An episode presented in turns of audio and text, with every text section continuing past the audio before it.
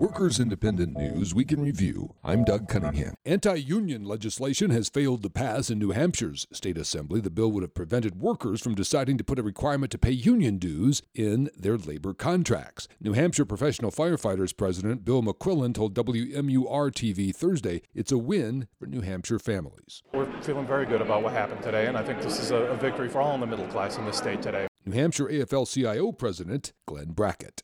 I consider that a victory for working families in New Hampshire. UAW President Dennis Williams says he's disappointed that South Carolina Boeing workers opted to vote against being represented by a union in the IAM vote this week, and he's really dissatisfied with Boeing over the harsh anti union campaign in South Carolina. I am disappointed in Boeing because we represent some Boeing facilities and we have a good relationship. So I will be having conversation with those people who uh, meet with Boeing to tell them our dissatisfaction. And you can't say to me in California that you want to have a partnership in a in a relationship and then go stab me in Carolina. The relationships like that usually get divorces. Trump is mentally unstable and incapable of serving safely as president. That's according to 35 mental health professionals, including a Harvard psychiatry professor. In a New York Times letter to the editor, they say in part, quote, Mr. Trump's speech and actions demonstrate an inability to tolerate views different from his own, leading to rage reactions. His words and behavior suggest a profound inability to empathize. We believe that the grave emotional instability indicated by Mr. Trump's speech and actions makes him incapable of serving safely as president. End quote.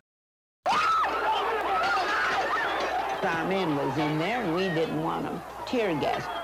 The Great Flint Sit Down Strike is 80 years old. It's like a Valentine to working people from the past, reminding us that even in the darkest hours, working people have the right stuff to organize and to win. The Great Flint Sit Down Strike of 36 37 against General Motors won recognition for the UAW. About 2,000 workers sat down and occupied a vital Chevrolet factory for 44 days against police assaults. The strike was so effective that GM output plummeted from 50,000 to just 125 cars in February of 1937. UAW membership grew from 30,000 to 500,000 within the next year. Delia Parrish delivered food to strikers. Here come the cops. You can't go down there. I said, I'm going, and I did. And the management had the gate locked. And you know how tall that fence is. I couldn't reach it up high enough for them guys inside to get it.